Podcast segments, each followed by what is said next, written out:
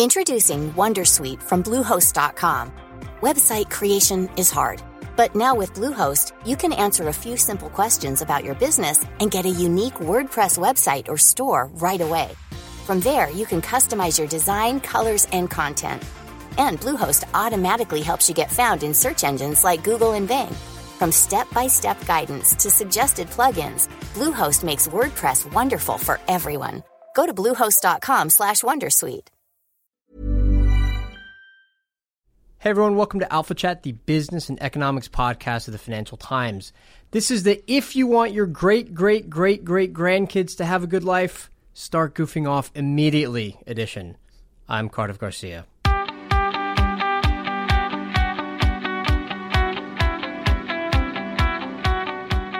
On the show today, for the entire episode, I'm joined by Steven Johnson, author of a new book, Wonderland How Play Made the Modern World. It's out in the US and it will be out in the UK later this month. It's a history of how our amusements, the things people do and see for pleasure and delight and enchantment, often have astonishing effects in the more serious realms of life much later on. Steven, thanks for being here. Hey, my pleasure. Okay, uh, I want to start at the end, Okay, as it good. were, uh, specifically with the end of your book.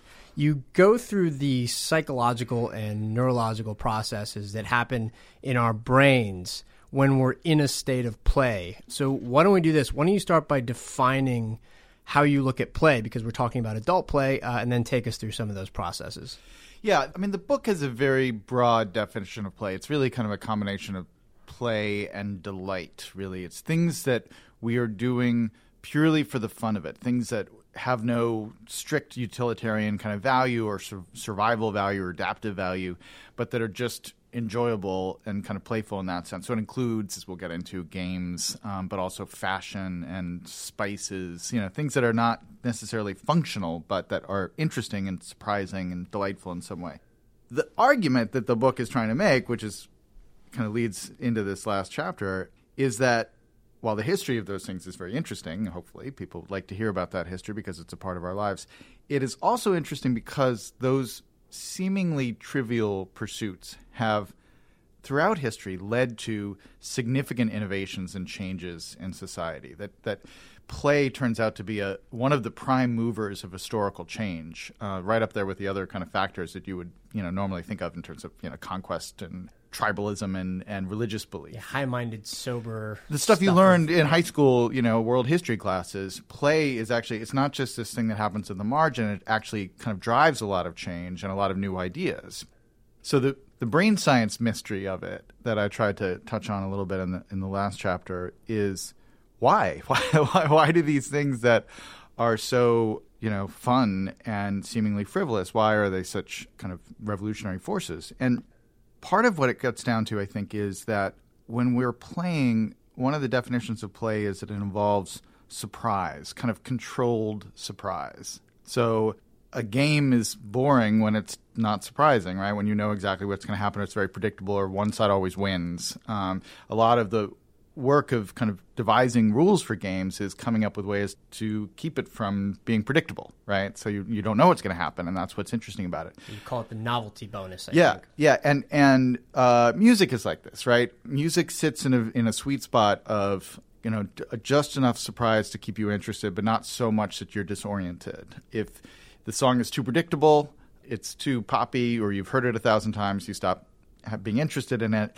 If the song is completely atonal and dissonant, and there's no perceivable pattern there, it's hard to listen to. It's not enjoyable. So it's it's kind of surprising, controlled surprises is the zone that seems to get us interested. So the question is why we have that appetite for surprise. And this is one place where there actually, I think, is an evolutionary argument for it. That it makes sense that our brains, and we know this actually from studying the brains of even newborns, when we are making some kind of prediction about what is coming in the world, and reality kind of contradicts that prediction or, or, or you know surprises us with some experience that we weren't expecting. Our brains are wired to pay attention to that. that. This is a fundamental way in which we learn about the world is we make predictions about what's going to happen and then, oh, that didn't happen. So why? Hmm, I have to lean forward and think about this for a bit. And so we have this novelty bonus when something new appears that we weren't expecting. We have this largely kind of dopamine regulated kind of response to it where we kind of lean into it and think about it and find it interesting and, and appealing.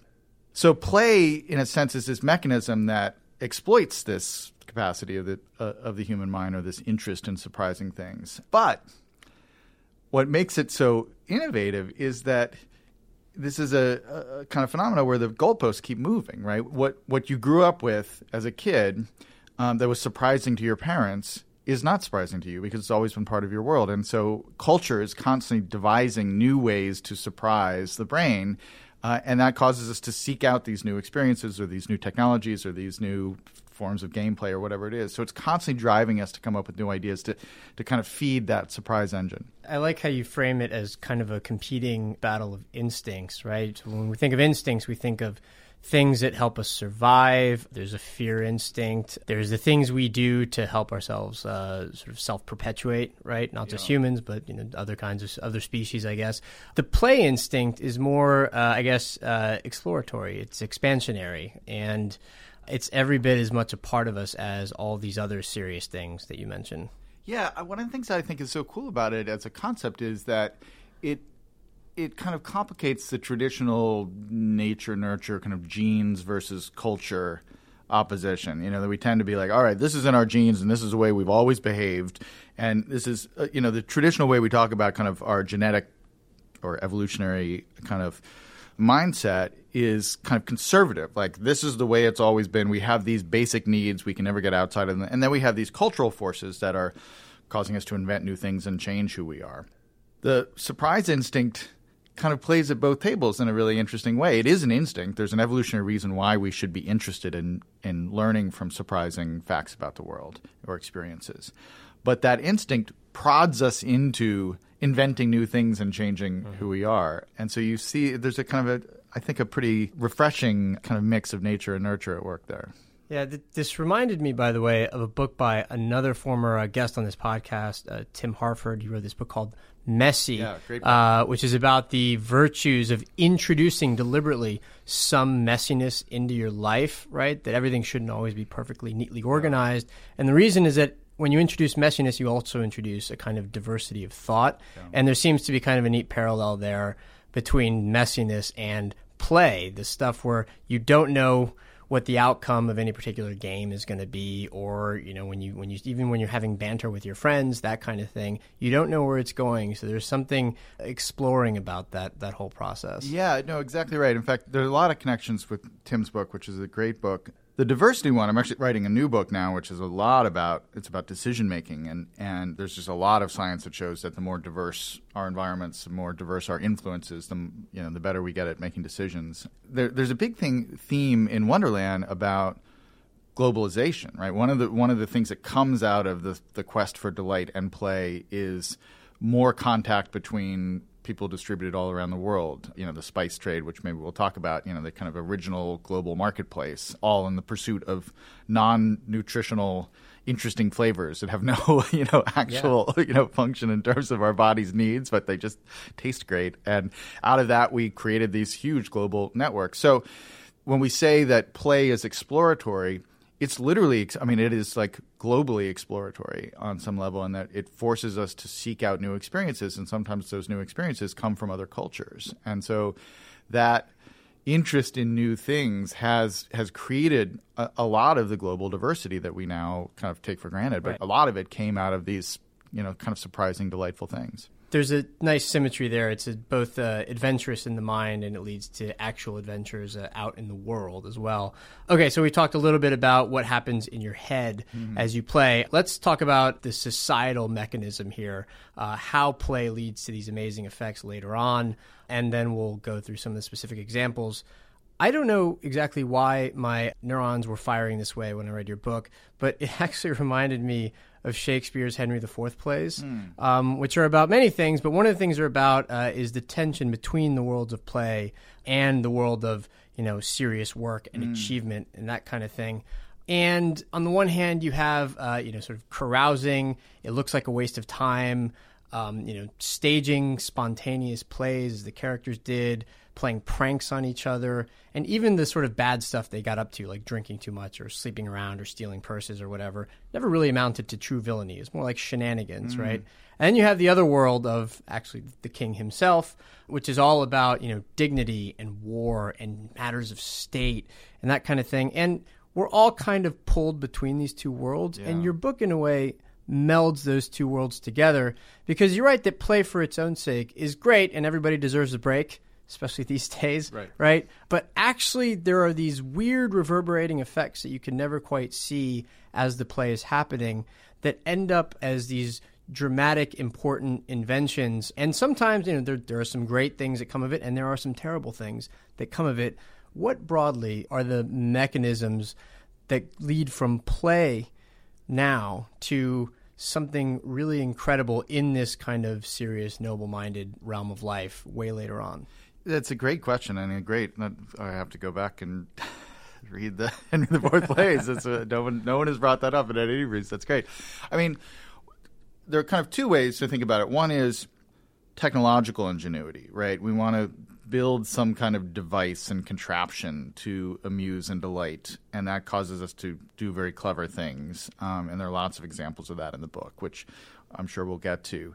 But there's another one which is maybe closer to home in, in the Henry IV sense, in what you were talking about. Is there's, there's a big theme near the end of the book about spaces designed for leisure and amusement. Um, so it's not just about building a technology, but about creating literally kind of a room or an establishment that is designed to be a place of escape. And this is a kind of innovation in and of itself, right? We think of innovation as being like the iPod or something like that, but in fact, creating institutions that are designed for things like leisure and play. The world is now filled with them, right? If you just look around society from IMAX theaters and amusement parks to Starbucks to all these different kind of places, many of which did not exist 200 years ago. And and maybe the first space that kind of was created, you know, thousands of years ago that kind of fits that category is the tavern or the pub right? The, uh, you know, a drinking establishment that is specifically not a work establishment. It's not home. It's not the church. It's this kind of semi-private, semi-public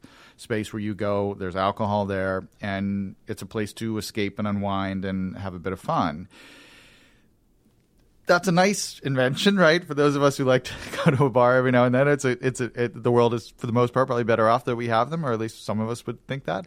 But very clearly, the the kind of unintended consequence, the kind of world changing side of the bar and the pub, is that bars and pubs and taverns have played a crucial role in the history of political and kind of social revolutions. Right? For, I mean, in our country, for instance, you cannot tell the story of the American Revolution without talking about the tavern kind of culture of uh, particularly colonial New England, right? Those were the meeting places where the Declaration of Independence was read aloud, where common sense was read aloud, where these kind of seditious thoughts were kind of fermented.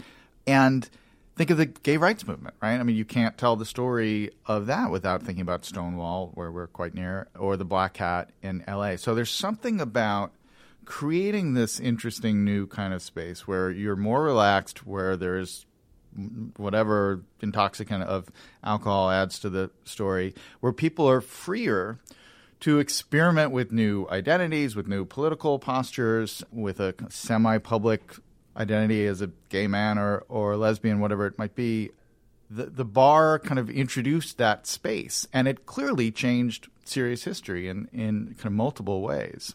Okay, uh, now let's go through the six domains of play that are in your book. Let's start with fashion and shopping, essentially as a, a precursor to the Industrial Revolution, but also, and this was new to me, uh, as a kind of causal or explanatory yeah. factor for the Industrial Revolution. Yeah. So the the traditional story about industrialization is you have these, you know, brilliant engineers and entrepreneurs in the middle of the 1700s who start coming up with these extraordinary steam powered machines in the factory system. And eventually, after a lot of turmoil, this creates a kind of an upper middle class that is affluent enough to do things like go shopping in grand department stores in the middle of the 19th century, right? But in fact, really what happens is is kind of the reverse of this. In the late 1600s, 1680, 1685, this craze develops among well-to-do women in London more than anywhere else for this exotic new fabric, calico, calico and chintz, cotton fabrics with beautiful dyes that really revolved around an innovation in, in both in the fabric of cotton itself, but also the dyeing, which they, the patterns in calico and chintz could survive being washed multiple times, unlike most other pattern fabrics at that point. And so you could get this beautiful pattern and it would stick around after you cleaned it. People go crazy for this. It creates, you know, basically uh, a huge trade imbalance with India. The East India Company makes its vast fortune. But what it also does is has this devastating blow on the traditional wool industry in England because all of a sudden these women are wearing these soft, beautiful fabrics. Also, they're wearing them as underwear because up until that point, people wore wool underwear in rainy, cold mm-hmm. London, which you can imagine was not all that delightful. So there's this huge political backlash because these traditional wool industries are being destroyed by this by this new, you know, interest in cotton, and all of a sudden people are really angry at these women and they start writing poems and plays. They start calling them calico madams. Like there's something about their uh, sensual embrace of this exotic fabric from another country that's betraying the the British culture that there's kind of like a make England's wool industry great again kind of yeah. movement that starts, you know. And demonization via protectionism, the 17th I mean, century. it's it's exactly it's the same story. It's the beginning of that story in a way, and. It, for a while, they actually banned calico and chintz from being imported briefly. But then at the same time, inspired by this, precisely inspired by this, another group of people say, well, what if we actually could make these fabrics here in England using this new steam powered semi automated technology that we're starting to understand how to do. And that is the birth of the Industrial Revolution. I mean, that is, it was inspired directly by this delightful new interest in this fabric from, from another part of the world. And so the idea of fashion goes from being this kind of fringe benefit of industrialization to being one of the prime movers that set it in motion. And, and if you don't include those women shopping for calico and chintz in 1690 when you tell that story, you're just not telling a complete version of what happened. Yeah, I like the framing, and I should note that you did introduce the language of economics briefly here, where you said that you know most explanations of the Industrial Revolution are supply side. So mm. we think of uh, you know what England was able to do with coal, and we think of how the environment of ideas was finally coming together.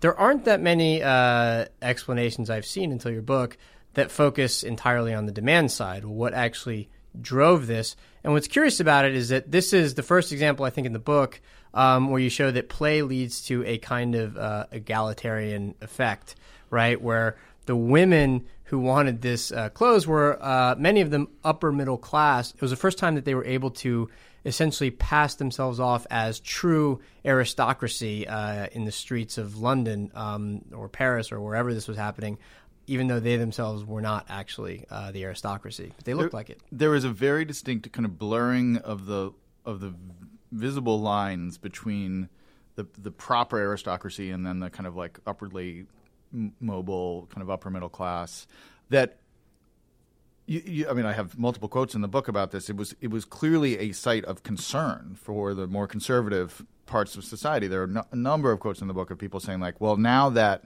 you know a, a gentleman's butler can dress like the gentleman, we will." Uh, you know, all bets are off, right? You know, you can't with the, all the kind of traditional, you know, rank and hierarchy of society is going to, you know, dissolve because you, you don't have this kind of semiotic distinction between these two classes, uh, thanks to the, the, the clothes they're wearing. And you know there are a number of um, Braudel, probably most famously, there are a number of historians who have argued that the interest in fashion, again, as trivial as it might seem, both broke down the kind of lines between the different classes in terms of how that they dressed, um, which paved the way for other more traditional kind of political revolutions. But it also created this sensibility in a society which said the traditional way of doing it, though we've always dressed this way, this is the way people dress, having that shift into a fashion model where it's like, well, every year we're going to reinvent the way we dress. We're going to come up with a new model. We're interested in new approaches to things. We're interested in new looks. That that translated over into just a, a general openness to change that had more serious kind of political consequences. So it's, you know, line where it's like, it may not be an accident that some of the first nation states to have true democratic revolutions were also the ones who were the most interested in fashion. This is also the first uh, example in the book of the uglier side of Right. what play can lead to. This was all driven by a, a newfound demand for cotton. Uh, and of course, now we have to talk about the slave trade, the exploitation of labor uh, in the factories in Manchester and the rest of England. Not uh, something that you know we can look back on without a big sense of shame. Yeah, it's, I'm glad you brought that up because it's a big kind of point in the book, which is to say, in in general, the expansion of leisure and delight and, and the democratization of leisure and delight that more people around the world can get to do these things that are demonstrably fun and interesting is a good story. It's a story of progress, but the, the main point is that the pursuit of leisure and delight has changed the world, and in many, many cases, particularly in the kind of initial response to it, those changes were disastrous. If, if you factor the dependence on the cotton crop that developed in the American South, and thus then the dependence on slavery, you you could make the argument that for at least the first hundred or two hundred years uh, of its life, the introduction of cotton as a fabric into the West was the worst thing that happened in the world. You know, And- in terms the of actual industrialization suffering. also right, was right. The factory cities. system was was brutal, and you know uh, there are a lot of people who believe that had the South not been dependent on cotton economically, that slavery actually would have been abolished earlier, and we might not actually had to have had the Civil War. But because cotton was so important to the economy of the South, and because slavery was so embedded in that, they were much less likely to give it up. Yeah. Uh, let's look at a quick 20th century example of the role of fashion and shopping in the development of cities. Yeah. Uh, big story of uh, Victor Gruen and his brief partnership with Walt Disney. What's that story? Yeah, the, I've always been obsessed with Disney, and so one of the best things about this book is that Disney keeps showing up in all the different chapters uh, because he's so relevant to this topic. So Victor Gruen was this fascinating figure, a kind of European avant-garde socialist who emigrated the same week as Freud, actually, to escape the Nazis. Became initially a like a window designer, like a shop window designer in New York and then started increasingly to design these kind of shopping experiences. I think he called himself an experience designer, which was a very Disney like phrase. And eventually he designs the first shopping mall and becomes kind of famous for designing a, a number of shopping malls across the US. But his vision for what the shopping mall was was going to be was very different from what eventually got built. He really wanted to create the sense of an old European pedestrian city. And so he saw this kind of pedestrian center with lots of shops around it as only part of a larger kind of urbanist project. And then you would also have residences where people would live, and you would have some office space and a bunch of other services in addition to this kind of shared commercial space. So it would create this little walkable downtown. And this idea was kind of taken out from under him, and instead of surrounding the shopping mall with, you know, residences and, and, and workspaces, they surrounded it with parking lots. And he eventually kind of renounces his his creation. He, he says some line where he says, "I will no longer pay alimony for these bastard developments," or something like that. But th- but that idea that he had ends up getting inside the head of Walt Disney, and Disney's plans for uh, what he was calling Epcot, um, which he was developing the last years of his life, and he kind of suddenly gets cancer and dies within six months of being diagnosed. Disney was trying to build one of these cities that Gruen had kind of sketched out, and it was going to be a true city. Not uh, what they eventually built at Epcot is just a theme park. They didn't do anything of what he was trying to do.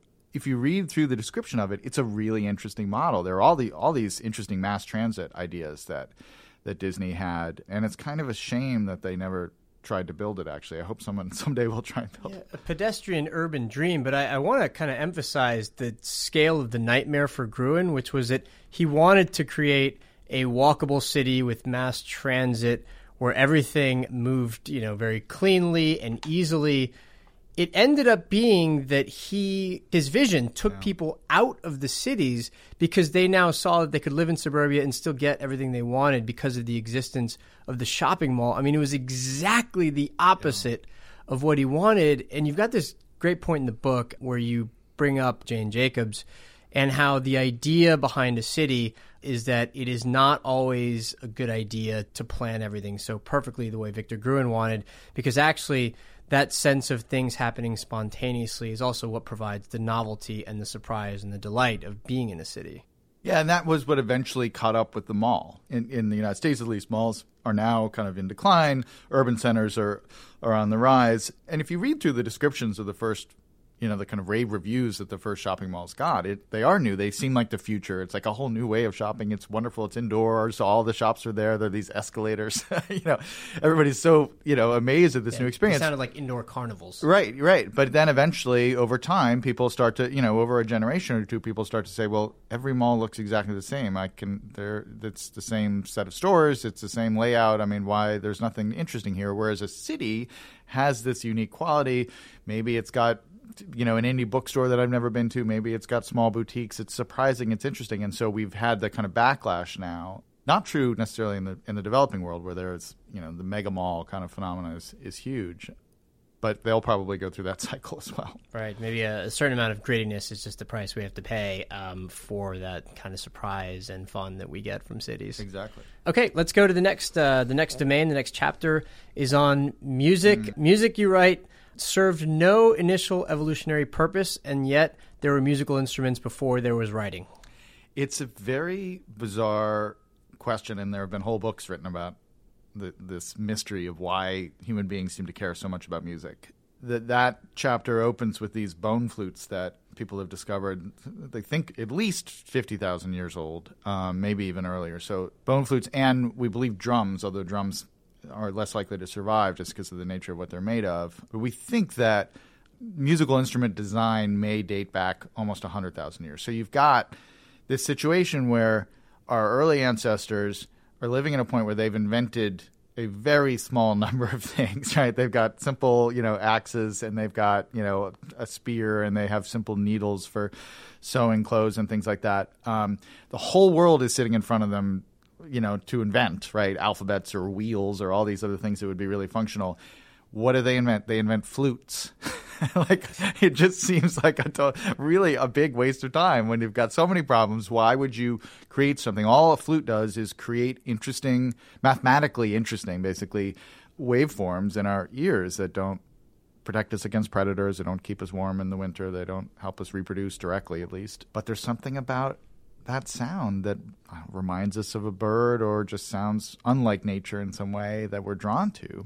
And in fact, one of the fascinating things about music, which is kind of the most abstract of art forms, it, it, has also been the most technologically advanced until maybe very recently, just the sheer number of musical instruments invented over time. But that history, music is probably the best example of play and delight driving technological innovation that then ends up changing the world in completely, uh, you know, kind of different fields. For instance, we tend to not celebrate this technology that much because it's ubiquitous now. But an alphanumeric keyboard, being able to type on a keyboard, think about how much time we spend typing, uh, most of us all day long. And yet, the idea of using all 10 pads of your fingers to type letters and numbers is actually bizarrely one of these ideas that arrives very late in the history of technology. We don't have typewriters until something like 1870 or 1880, which is bizarre because we could have easily constructed and invented a typewriter in 1680. I mean, and there was a proof of concept with Gutenberg that building machines that allowed you to like manipulate type was going to be lucrative and powerful. And yet somehow we couldn't come up with the idea. But that when we did come up with the idea for typewriters, it came directly from music, from musical keyboards. We had musical keyboards for 2,000 years. The Romans had keyboards for their water powered organs. Those became evolved into the clavichord keyboard, the harpsichord keyboard, then the pianoforte keyboard.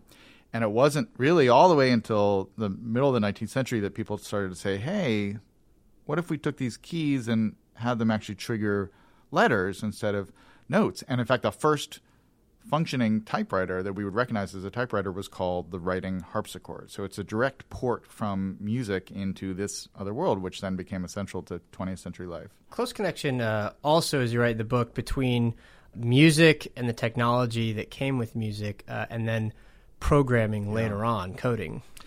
Well, there, one of the kind of hero, groups of heroes in the book that show up in a couple chapters is these engineers in Baghdad in the at the height of the Islamic Golden Age. These brothers called the Banu Musa, and they're working in 1200 years ago, and they came up with all these crazy kind of toy-like inventions that were automatons of various forms, brilliant engineering, all in the service of playthings, basically. But one of the things that they invented that we we actually almost lost kind of a record of this. It was only discovered a hundred years ago in this obscure manuscript.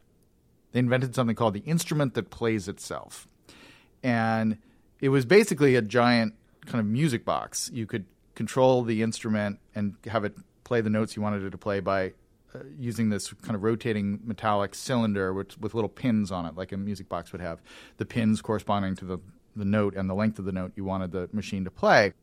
But what was so radical about it, and the Banu Musa were very excited about this, and they wrote about it extensively in their kind of instructions for how to build this device, is that you could, if you wanted it to play a different song, you could take out the cylinder, encode a new one with different information, different notes, plug it in, and the machine would play a completely different song. They called it cutting, but this was a re- this was a really profound breakthrough because you could you could make the argument that that was the first programmable machine. It was a machine that was designed to specifically be recoded with new instructions on how it should behave. And in a way, the, the difference between hardware and software kind of opens up for the first time. Those those cylinders are like you know kind of software programs that you can swap out. And that idea, as radical as it was, pretty much stays in music for 600 years, 700 years even, um, before people then start thinking about applying it to first to automatons, then to looms, to again to textile production, and then finally in Charles Babbage's work, the idea directly migrating from from these fields, you know, one after the other. Charles Babbage begins to think about it in terms of computation, and there you have the beginning of software as we know it. Next up, pepper and spices, and a, a short list of uh, the things that came from this domain of play global trade, joint stock companies, the, the wealth and richness of Venice, for a little while at least, the spread of Islam, and Doritos. yeah, I have a really fun that chapter. I dissect the um, ingredients list right at the top of the chapter of that that comes on a package of Doritos, and uh, the Onion had a parody headline a few years ago where they said that Frito Lay was celebrating its millionth ingredient in, in Doritos. But there are, you know, it's this crazy long list. But if, what I tried to do is to show how all these different flavors are truly global. I mean, they could literally come from all corners of the globe. And that every time you you know bite into a Dorito chip, you're tasting the entire planet basically, which is an extraordinary thing. It doesn't necessarily make it worthwhile to eat Doritos, but. So, so, spice trade is really what began that process of uh, of globalization. It was the first truly global market. There's some amazing things. For, for instance, cloves. Until the late 1700s, every single clove consumed anywhere in the world was originally harvested on one of five islands, you know, kind of uh, east of Indonesia, the famous Spice Islands. Uh, they weren't able to grow the clove plant anywhere else in the world until the late 1700s. And yet, archaeologists have found remnants of cloves in the Middle East at, at a site that dates back to something like 2000 BC. So somehow, 2000 BC, somebody sitting in ancient Babylon has no idea of the existence of Indonesia, certainly not less the, the the Spice Islands. There are no kind of modern maps that can explain the relationship between these things. There are no modern shipping, and yet somehow the signal of interest in that the taste of that clove is strong enough to set up a kind of relay chain to get that clove all the way to the to the Middle East. That clove had almost certainly traveled farther than any human being had traveled at that point in the world, which is kind of amazing to think about. So it is the beginning of all this, and we. Uh, it, this is a part of the book where uh, you know the spice trade is something you do learn in school as a big force in driving kind of global historical change or and exploration. Uh, Columbus was obviously looking for spices as part of his discovery of the New World, but I think we don't often stop and think about how crazy it was. I mean, there's just this obsession with you know, basically condiments, you know, and pepper, right? Something now so ubiquitous that it's literally given away for free was, for a long period of time, worth its weight in gold and drove this both, you know, connective globalist phase of history and also an incredibly brutal phase, you know, led to some of the worst ab- abuses um, in the history of humanity in pursuit of spices. And they were really hard to get back then. Like, to be clear, that's the intriguing uh, Yeah. thing about it all is that when you compare side by side the pleasure you might get out of spices in your meal versus how expensive they were because how hard they are to get, it all seems quite out of proportion. Yeah, You know, and yeah. yet we still had this massive uh, global trading system established just for spices. And and there's a lot th- that chapter spends a lot of time thinking about why we cared so much, uh, you know, why they were so much in demand. And one of them, which i- I think is really important in the theme of globalization, is that people really did have this feeling that they were tasting some other part of the world. There was this kind of almost quasi religious sense that these uh, kind of tropical regions that no, no one could dream of ever going to were a literal kind of Garden of Eden. That this this was some kind of Edenic place, and you couldn't see a movie of it. You couldn't you know see a photograph of that place, but you literally could taste something that originated there. So it was this weird form of I don't know sensory tourism with the a layer of kind of religious belief uh, tapped onto it. But it it was the beginning of that. And as you said, we still live with a, a lot of the kind of maps that were created from this exploration. So the the first integrated trade network that, that wasn't just kind of relays of people not part of the same kind of organization or institution to bring spices around the world were the Muslim spice traders right around that same period of the, the Baghdad brothers. And the map today of global Islam, the countries where Islam has a strong presence, is exactly the map of where those spice traders did their business. All the places where Islam tried to force its way into a culture through military conquest, like Spain, it really kind of fundamentally didn't stick. But places where the spice traders did their business, it did. And so we're, there's an argument that without the spice trade, Islam would not have become a global religion in the, in the first place. Um, certainly, it was integral to the to the process. So here you have this crazy thing where how, how much of your life and today's news is shaped by the location of people who are of Islamic origin. Spices are part of that story. There's uh, something else that's uh, counterintuitive about the existence of the spice trade and what it led us to. For a very long time, kings and queens and other people were obsessed with the idea that the right combination of spices could help heal specific Yeah. illnesses, specific diseases, you know, cancer and all these other things. It was all quite nonsense, right? But at the same time, the very idea that you could combine your foods in such a way as to systematically eradicate the bad stuff that was going on in your body was an idea that was still quite useful later when we did have the scientific tools to actually do it. Yeah, I'm glad you brought that up. In a sense, you can have a lot of fun, and, and I try to have a little fun in the book with the actual kind of ingredients lists, like the Doritos ingredients list that they come up with for these remedies or cures or, or, or medicines, and just the amount of spices that are involved. You're like, oh, you have cancer. Well, cinnamon is definitely what you want to eat with these 19 other you know ingredients, and it is kind of comical to us today. On the other hand, what was happening was, as you said, we were learning a higher level idea, which is that you know creating a kind of regimen of uh, of ingredients and mixing them together and using them to treat illnesses with a fixed you know kind of prescription was itself a good thing to to start practicing. We needed the scientific method, we needed randomized control trials and a few other things to actually figure out what uh, medicines worked. But that process of like assembling ingredients and then applying it as a medicine was something we also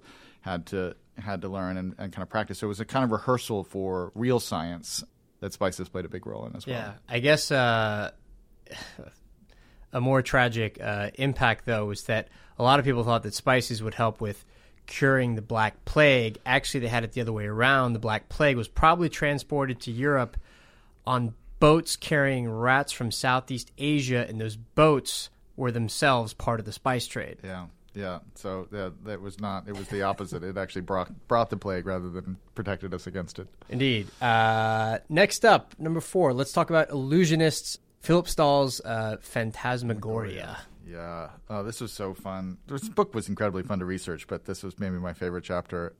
There, if you if you walked around London in 1800 or Paris and, and parts of New York or Philadelphia around that period, in the kind of what we would now think of as the theater district, the West End of, of London, you would if you kind of blurred your eyes, it would look familiar. There were kind of entertainment palaces promoting new shows, and you would say, "Okay, I get this. This is theater movies." Um, you wouldn't assume it was movies, but it was the equivalent of movies.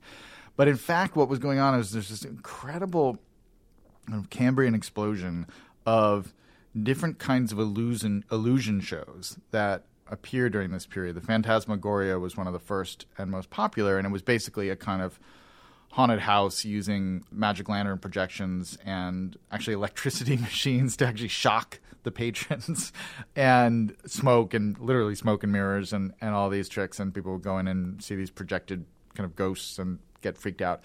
But that was just one. There were and there were a bunch of knockoffs of the Phantasmagoria, kind of horror shows in one form or another.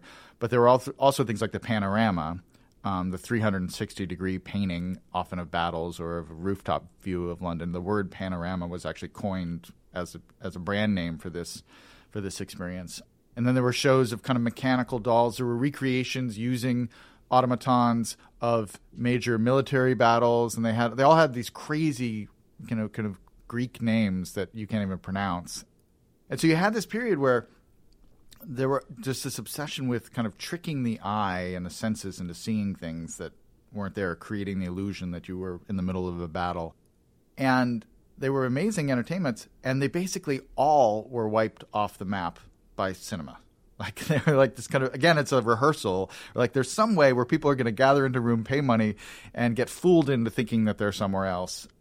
We're not sure what it's going to be, so let's try all these experiments, and then eventually cinema arrives and wipes them all off the map. Okay, Snow White, 12 frames per second, uh, and phase transitions. Disney Oh, comes back yet yeah, again. Yeah, yeah.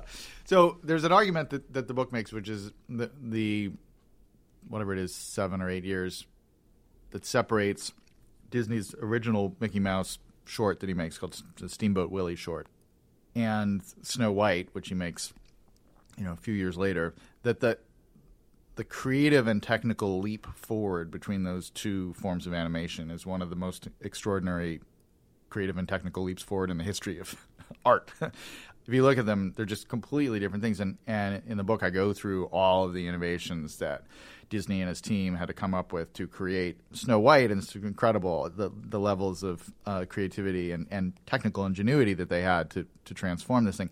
But one of the, as they were making Snow White, as they started to see the the first, you know, kind of the equivalent of rushes, actual animation with voice and some music, they had this interesting thing where they were like, is it possible that people will cry when they see this? Where they'll be so moved by these hand drawn characters who are not alive, and up until just recently, they were just ridiculous little kind of slapstick, you know, sketch drawings that were brought to life. Have we created something so vivid that we actually are moved to tears? And in fact, when they showed Snow White, the, the audience is kind of, you know, the first night at the premiere, the audience is like audibly weeping at the kind of final scenes. And it was this kind of extraordinary thing that where you could trick your emotions uh, with this kind of crazy form of animation into feeling something so profound that you were crying was an extraordinary breakthrough. And so in that chapter, I talk about this interesting thing that happens. You know, we know about persistence of vision or the, the, the effect that we all have at somewhere around 12, 14 frames per second. We see motion, uh, even if all the individual frames are still images, right? That's the illusion that all of you know television and cinema relies on. And of course, we can't. What's interesting, like we can't not see that, right? You know it's an illusion, but there's no way to tell your brain, say, "Oh, actually, look at this as a series of images." You have to see that that motion there. And there's a a similar thing that happens when you combine motion with sound, and particularly with the close up, where you see another human being or even a hand drawn creature talking, and you see their face up close. It creates this feeling of really knowing that person, and it's almost impossible not to form kind of emotional connections with people represented with that level of kind of realism. And that creates one of the unintended consequences of that technological breakthrough is that it creates this really strange attachment that we have now to celebrities, right? There were celebrities in the 19th century but there were far fewer of them, and they were generally people who had actually done kind of significant things in the world or were royalty. But once you have this 12 frames per second close ups and audio, you get that is what leads directly to the Kardashians. That's what leads directly to the sense of like, oh, I've seen that person on TV. I must feel this kind of emotional connection to it. And think about how much of the world is shaped by those kinds of strange attachments to people who we will never meet by definition. I mean, people we don't know, but somehow we feel that we do this kind of one way connection to this person that we see on a screen. I think what that's really interesting is that we are remarkably close, I think, to a similar kind of emotional illusion with AI. And that the second, you know, Siri or Alexa start to be able to actually kind of come up with nuanced conversational responses that are based on a long history of interacting with you, the human, where you're training your kind of voice AI to to develop a certain personality that kind of literally knows you. I mean, Siri and Alexa do not know who you are on any level. They really are not custom tailored to you and your appetites and your interests and, and your history. But that's coming. And I think we are incredibly vulnerable to being fooled into forming these emotional relationships with with people we're never going to know, or you know, just pixels on a screen, or the particularly the voice of a simulated being, and that's going to be weird. People are going to develop, you know, intense emotional connections to these disembodied computer voices, and it's going to happen like in the next five years. I'm convinced, and that's going to be it's going to be her. Basically, it's going to be the Spike Jonze movie and that is going to be a very weird place to be as a society. It all started with uh, some magic shows uh, in London's West right, End. Yeah, exactly. You know, yeah, very very cool. Uh, okay, the next chapter is games. Games leading to uh, the development of probability theory.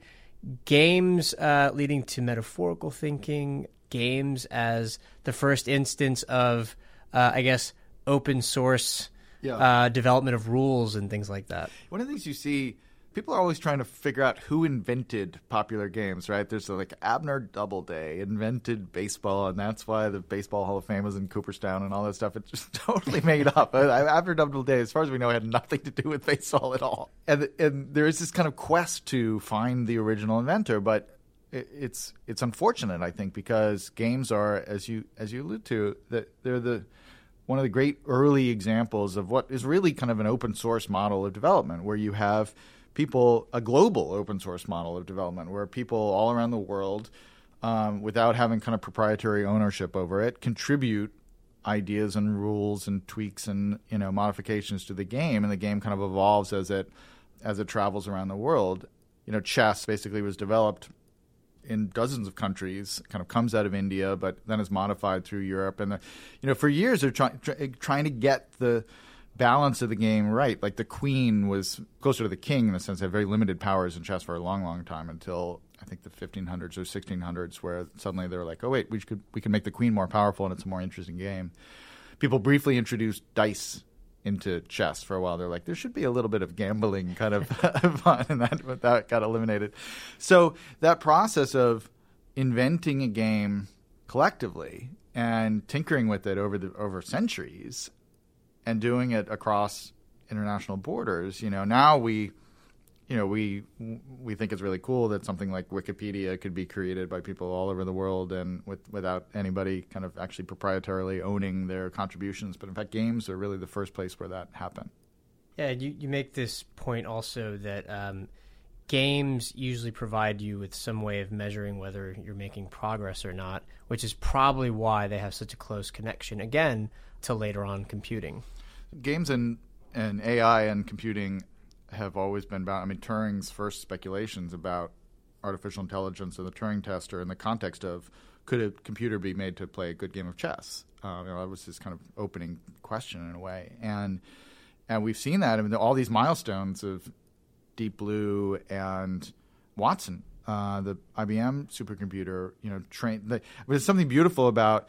Two things that are beautiful about Watson. One that they trained one of the the closest things to a genuinely intelligent machine on the, on the planet, and they they got it to this level of intelligence by training it to win at Jeopardy, right? It famously beat Ken Jennings at Jeopardy, and that was their kind of thing. Well, how are we going to train a computer to be really smart? Well, let's have it play on a game show.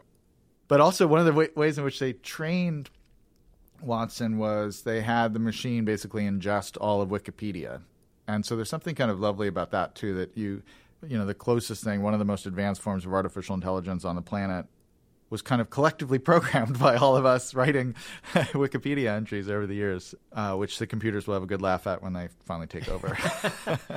I think you, you, mentioned at one point that so much of this book could serve as a useful creation myth uh, later on when the robots are finally in charge. yeah. uh, okay, the, the final example, and this was my personal favorite chapter public spaces. You mentioned taverns as places of revolutionary fervor. Uh, there is something that's both social and secretive about a good pub, but we can't avoid talking about the story of John Hughson and his integrationist pub uh, right here in New York. Yeah, there there was a uh, one of one of the most um, atrocious episodes, uh, kind of state sponsored racial violence happened here in New York, and it, it was again there was, there was a pub that this guy uh, ran very close to actually where we are. I mean, kind of on the west side, near near the uh, Hudson River, and it was this was uh, I can't, I can't remember exactly what year 17 1730s 30s yeah. And he ran this pub and it was it was basically uh, unusual at the time. It was a racially integrated pub where you could have there were there were African Americans there there were freed slaves there were slaves and there were whites who were hanging out including some kind of well-to-do whites who were we didn't have the, the phrase slumming it, um, which was then developed in the 19th century, but we kind of enjoyed hanging out with the lower classes or having these scandalous interactions with African Americans. And uh, basically, there was a, a series of crimes, and one person who worked in the pub kind of ratted out, we, we think maybe not truthfully, the proprietor and a few of these. Uh, there were pro- there were also it was kind of a brothel as well, so they were everything was going on there, and the accusation was that they were planning basically a slave revolt. It seems like really it was just was a kind of a low grade kind of crime scene going on there, but it led to uh, these terrible public hangings, and the bodies of these people were like hung out in public, like kind of decaying for weeks um, as a message. And it was specifically, if you read the kind of the the legal debate over the case, the big offense is the audacity of a white man kind of serving drinks to a black man in a in a bar. Um, that was the thing that just had outraged people so much. So uh, you know, as, as we said at the outset, bars are places where new kind of possibilities of social interaction become visible, and sometimes they're so far ahead of their time they end up in terrible backlashes. in the case of that pub. Yeah, I should note uh, one other uh, pleasing symmetry in the book. Um, which is that in the case of uh, fashion, certainly uh, music, uh, and now with public spaces, bars, and coffee shops, um, you have these again egalitarian, democratizing effects. And the reason I, I say that it's a pleasing symmetry is that play is something that is universally available, mm. right? And yes, it's true that if you have more money and more leisure time, you can indulge in more play, but at least in theory, we all can access that part of our brain that engages in delight and wonder and joy. And I sort of like this idea that this one part of the, of the mind that is definitely available to everybody also leads to a kind of leveling force societally. Yeah, that's a great way of putting it. And and you know that chapter ends with uh, another innovation that is low tech but was truly transformative, which is great urban parks. The idea that we should carve out space in our big, bustling, growing cities and create these spaces devoted exclusively to leisure and, and amusement and recreation and, and play that belong to everyone. You know, that was a great idea. And I was just this morning uh, walking my dog in Prospect Park in, in Brooklyn, and well, it's kind of wintry and bleak out. Um, it is an amazing invention, and and when you go, you know, the book ends with this. Uh, that at least that chapter ends with this kind of reverie about going to Prospect Park on the Fourth of July and seeing this whole global culture that's there. I mean, you see kind of people from every country in the world hanging out, you know, grilling burgers and listening to music and playing frisbee and all this stuff. And everybody's, I mean, that is an incredible achievement that you have this multicultural society sharing a public space devoted to leisure and amusement that's been specifically designed for that for the for everyone to enjoy. That's a particularly now more than ever probably like that's the the achievement of that is something that we should be celebrating. Uh, let me ask you something about the way that play and certainly adult play is understood now. There's this uh, massive industry that's existed for decades, at least, on how to improve personal efficiency. Yeah. Right. How to Yeah. squeeze the most out of your time, and you know, if you have a job that you want to get ahead in, plus you have a marriage, plus you have kids, uh, between you know making sure that you keep up to speed on your skills uh, and keeping your marriage intact uh, or your other friendships intact, um, and making sure you're a good parent. We have a lot of ideas for how to do those things, right? And to, for how to make the most out of each day. It's always seemed to me that play, the time that we take for pure leisure, has to exist outside of those boundaries. It has to exist outside of this idea that personal productivity is sort of you know the thing we should all be chasing. I don't even really have a question here. Yeah. What do you what do you think about that? Do you think that not enough attention is given to uh, the very real benefits, not just for your own personal sanity, but for society, um, of adults having a little time uh, just to have some fun? It's a great question. In fact, the book really doesn't deal with that because I didn't. The book is really a an argument about history, right? And I didn't want to. All the time in my mind, I was thinking, well, this could be applied in these ways to people's lives or their work environments or whatever it is. But I wanted to kind of, in a way, keep it free from that, or just have that be kind of a latent theme that was there. But we did talk. We we did a podcast that people can find if they search Wonderland podcast. And we one of the things we did with that show was to explore some of those themes a little bit more. But I think you're you're absolutely right that it.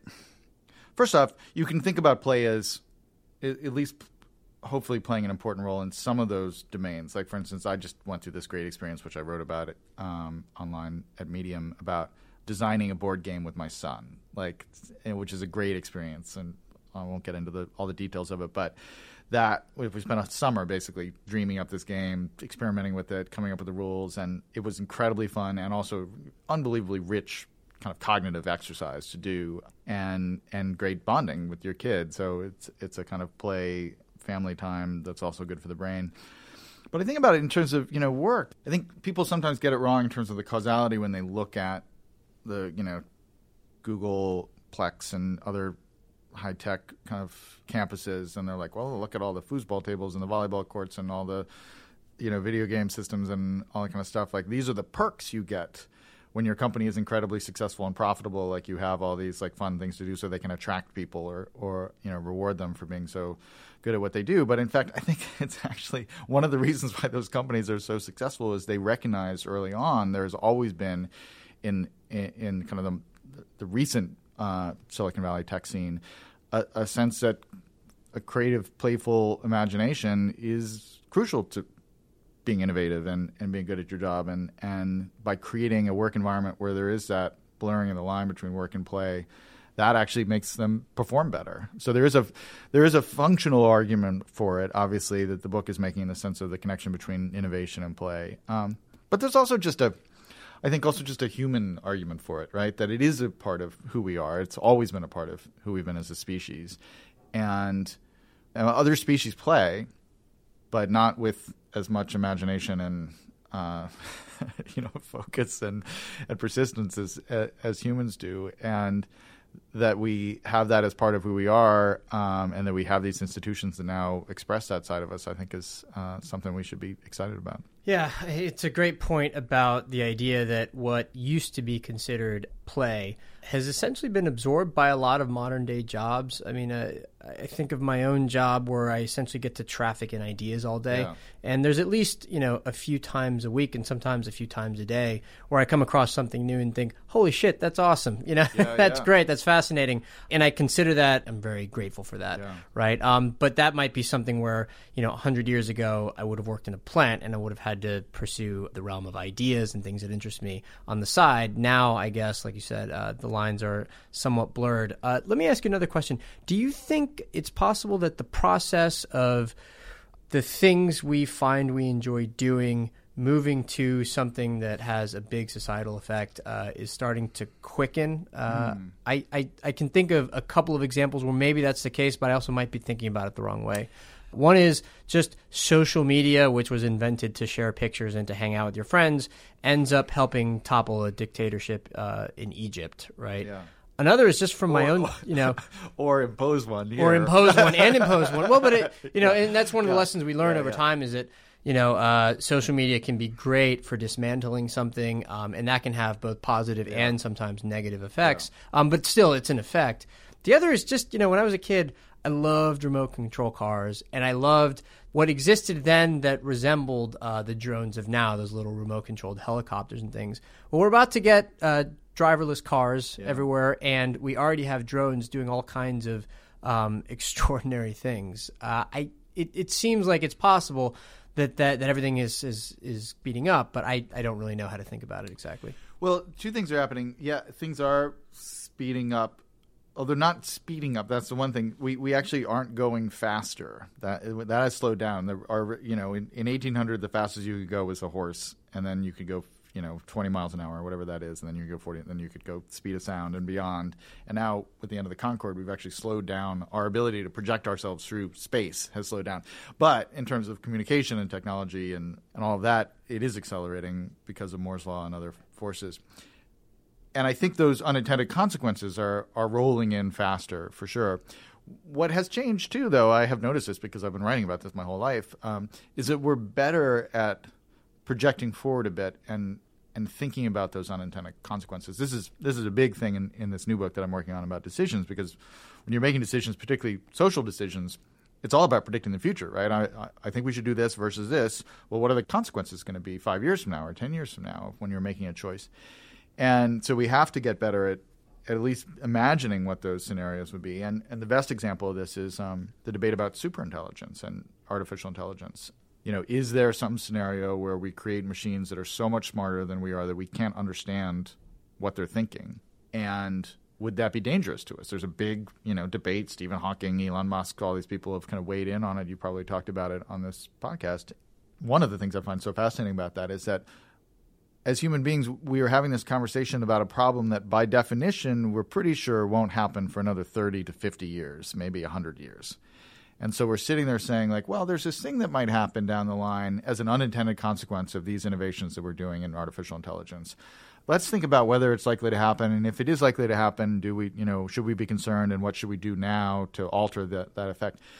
Human beings have never thought that way before. This it would be the equivalent of people sitting around in 1800, you know, inventing the, you know the industrial revolution and saying, well, these new steam powered machines are really pretty great, but they are outputting a little bit of carbon into the atmosphere. We should probably think about alternate forms of energy so that we can, you know, no one thought that way because no one could project forward that far. But now we, we are able to think on those scales. We're we're just starting to think on that scale. Yeah, it's like the mainstreaming of science fiction. Yeah, no, no, no. And, and Kevin Kelly, actually, great writer, has said that basically you begin to realize that science fiction is kind of like an infrastructure at this point, like that you need to have literature out there that's rehearsing all these alternate futures so that we can begin to think about what we should be doing now. It's a really vital. It's proving to have a really vital social function, which is terrible because I've read almost no science fiction, so I feel like I'm completely blind to this, but I'll have to pick it up.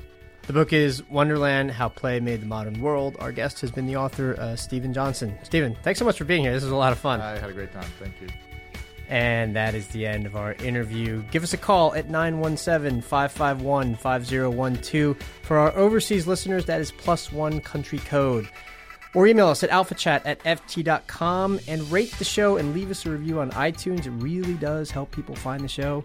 I'm on Twitter at Cardiff Garcia. Steven, you're on Twitter with like uh, a couple of million followers. Uh, where are you? 1.3, but who's counting? Uh, uh, Steven B. Johnson. Steven B. Johnson on Twitter. And there are show notes at ft.com forward slash alpha chat. Finally, our producer and editor, Amy Keene, makes what should be work feel like play all the time. Thanks for